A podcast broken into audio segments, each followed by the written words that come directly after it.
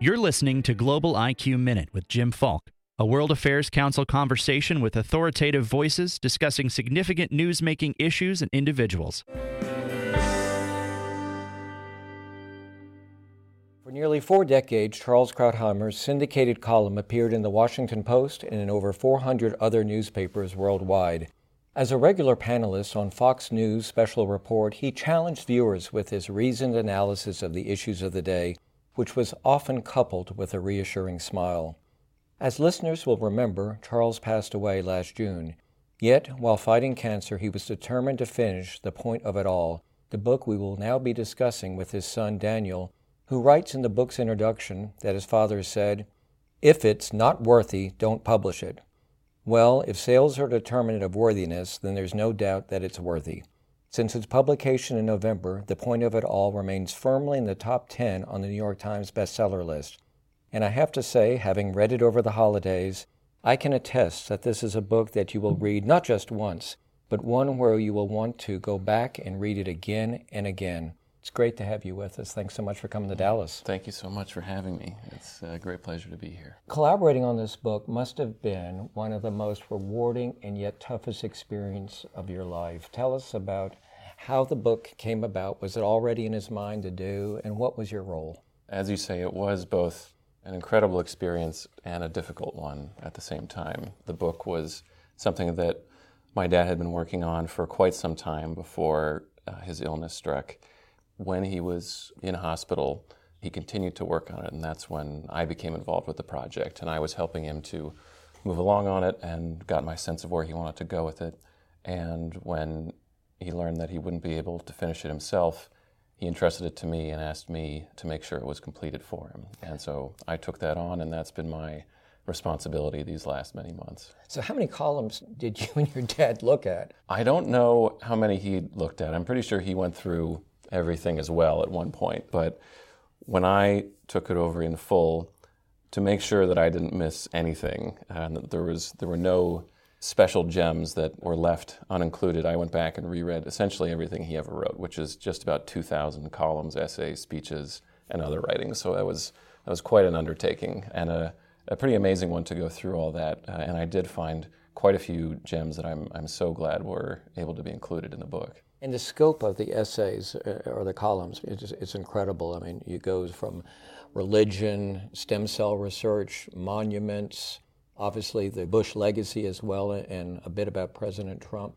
Was there really a structure to it? How did you decide how to yeah. design the chapters? I mean, that was really what I felt was the biggest responsibility and challenge of editing the book. My father had grouped these into different chapter headings. I filled out the chapters with some some new columns, and the most important thing was to make sure those held together and that they all held together as one complete work. And that's what I write about in the introduction, I think, is how really, to me, I could see the philosophical sinews between everything, from politics and questions of world history to, as you say, medical ethics, and then fun topics, baseball, chess, and personal aspects of his life, family, friendship. And to me, really, there's an underlying philosophy and approach to life, an understanding of human nature, of the limits of our knowledge, the humility we should have in the face of that, that really unifies everything in an incredibly beautiful way, as well as intelligent and analytical and moving way. Most of the pieces in the book had been published elsewhere, but a significant two chapters focused on foreign policy, and obviously our listeners, they're interested in foreign policy, and tell us how that came about. And let's take a minute and talk about two of the major themes that came out in the foreign policy chapter, and that is intervention and America's place in the world. So my father had had also been working on the early stages of a book on foreign policy and original work. And that, when when all this fell to me, that couldn't be its own book at the point it was, but it was wrapped up into this book, into in the major chapter, as you say, at the end.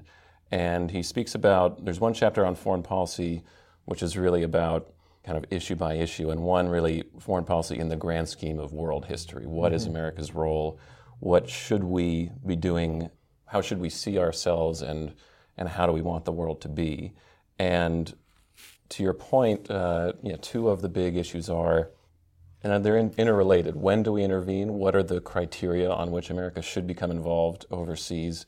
And where is history going? And I think to my father, he was always, throughout his whole career, a staunch advocate of a robust uh, American foreign policy, of a confidence in America's values, that America and what was largely in America's interest was freedom writ large around the world, mm-hmm. uh, and that that was something that we shouldn't be shy about, standing for our values, and also where that moral mission overlapped with a strategic realpolitik imperative to take action, that those two criteria of a moral and strategic reason for involving ourselves abroad were the the bases on which we should make these decisions, and that one alone was not sufficient. And he thought America needed to be careful with its, uh, when it committed to especially the use of force, but uh, of any of its power, because it's not unlimited. Um, but he saw that really, in a very real sense, world history depended on America using its power justly and wisely. Mm-hmm. That to him, you know, the world is not a safe and orderly place. It's a Hobbesian state of nature. The only reason that things stay relatively calm and peaceful and open and free is because America, for the last two generations now, has kept it that way, that it's kept the sea lanes open, it's kept tyrants at bay, it's enforced uh, the rules of countries not invading each other, stop genocides, that that isn't the natural way of things without a, a strong power uh, advocating for the kinds of values that we support. You would get a world that's that's very much a war of all against all, and we've seen that throughout most of human history. We're the exception right now. We're not the rule. And I think my father had a keen appreciation uh, of that sense of history, that we're not on an inev- on inevitable path of progress. We mm-hmm. have to take action and defend that openness, that freedom, that just world order, or else we could very well lose it. He really saw us as the architect and the leader of multinational organizations such as NATO, and I, I think he was very concerned, too, after the, the inaugural speech of President Trump. He wrote about that. Yeah, yeah. He writes in the book uh, and criticizes, uh, I think, both a what he described as a, a left-wing rejection of this kind of leadership role for America and a right-wing rejection of it, both criticizing President Obama, for instance, on on essentially seeing America as uh, you know, not justified in intervening in the world or or enforcing these rules. On the other hand, criticizing President Trump of saying, oh, well, the world doesn't deserve our help, that we should just withdraw to Fortress America, so to speak, and not care what happens elsewhere. And he saw both as foolhardy and short-sighted, I think. And he was, he certainly was, he was wary, particularly of some of the positions President Trump had advocated, of questioning our commitment to NATO, questioning the logic of deterrence when these things had been what has kept peace on a large scale worldwide for seventy-some years now. That again, we've, to a degree, we think that it, we take it for granted that, of course, there are no major wars. Of course, you know, Russia's not just going to roll across Eastern Europe, but well, why? My father saw that it's because of what America's built, because of the leadership America exerts and the deterrent force that it makes clear. I mean, I gather he, he really didn't see foreign policy as a transaction. No. Uh, I think he saw it as, it's not a trade-off of zero sum of, you know, yeah. we protect them, we get nothing. The whole point is our own safety is is enhanced by en- enhancing their safety. You know, we don't, again, look to history. Do we, you know, if you wait until the enemy, the tyrants, conquer everybody else and get more powerful until they can truly threaten you, that's a much, much more dangerous, much more frightening world to live in than if you, with much less expenditure, much less force, and the whole point is never to have to use force in the first place. If you make your position clear, you stop the tyrants before they start rolling towards you. You know, we host a, a lot of authors on this podcast, and I find that our listeners are very interested in methodology. Talked about that earlier today when you were in Fort Worth. Tell us again about how your dad spent his week you yeah. know, right, in preparing the column. Yeah, I know it evolved a bit over time, but when I was growing up and I saw him doing this, he, he had a bit of a routine.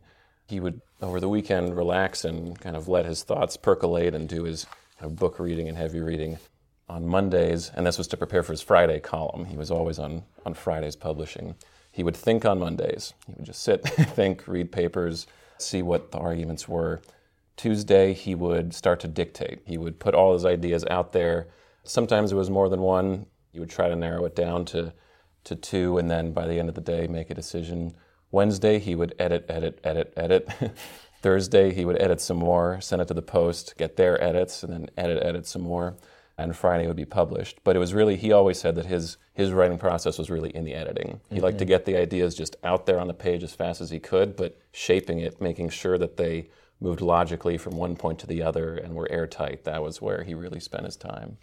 I want to ask you, if you would, would you read this last paragraph about what your dad oh. wrote about Chester? Yes, I love this, actually. um, so this was about... It was actually my dog, my black lab. Uh, when I was a child, our dog, he and he died suddenly when, when I was eighteen, actually. And my father wrote a column about uh, our dog, Chester. So mm-hmm. he writes this. Some will protest that in a world with so much human suffering, it is something between eccentric and obscene to mourn a dog. I think not.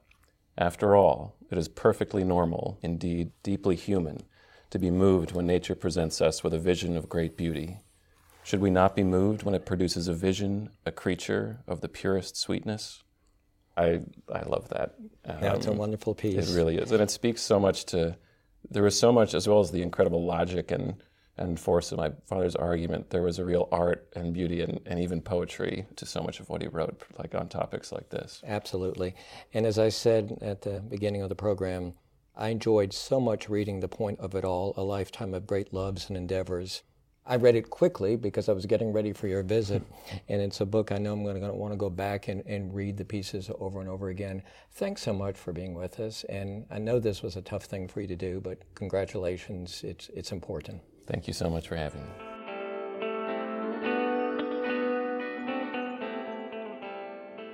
Thank you for listening to Global I Q Minute with Jim Falk, a production of the World Affairs Council of Dallas-Fort Worth. Subscribe and rate Global I Q Minute on iTunes, Stitcher, or your favorite app. For information about a World Affairs Council in your community, visit world affairs councils dot org.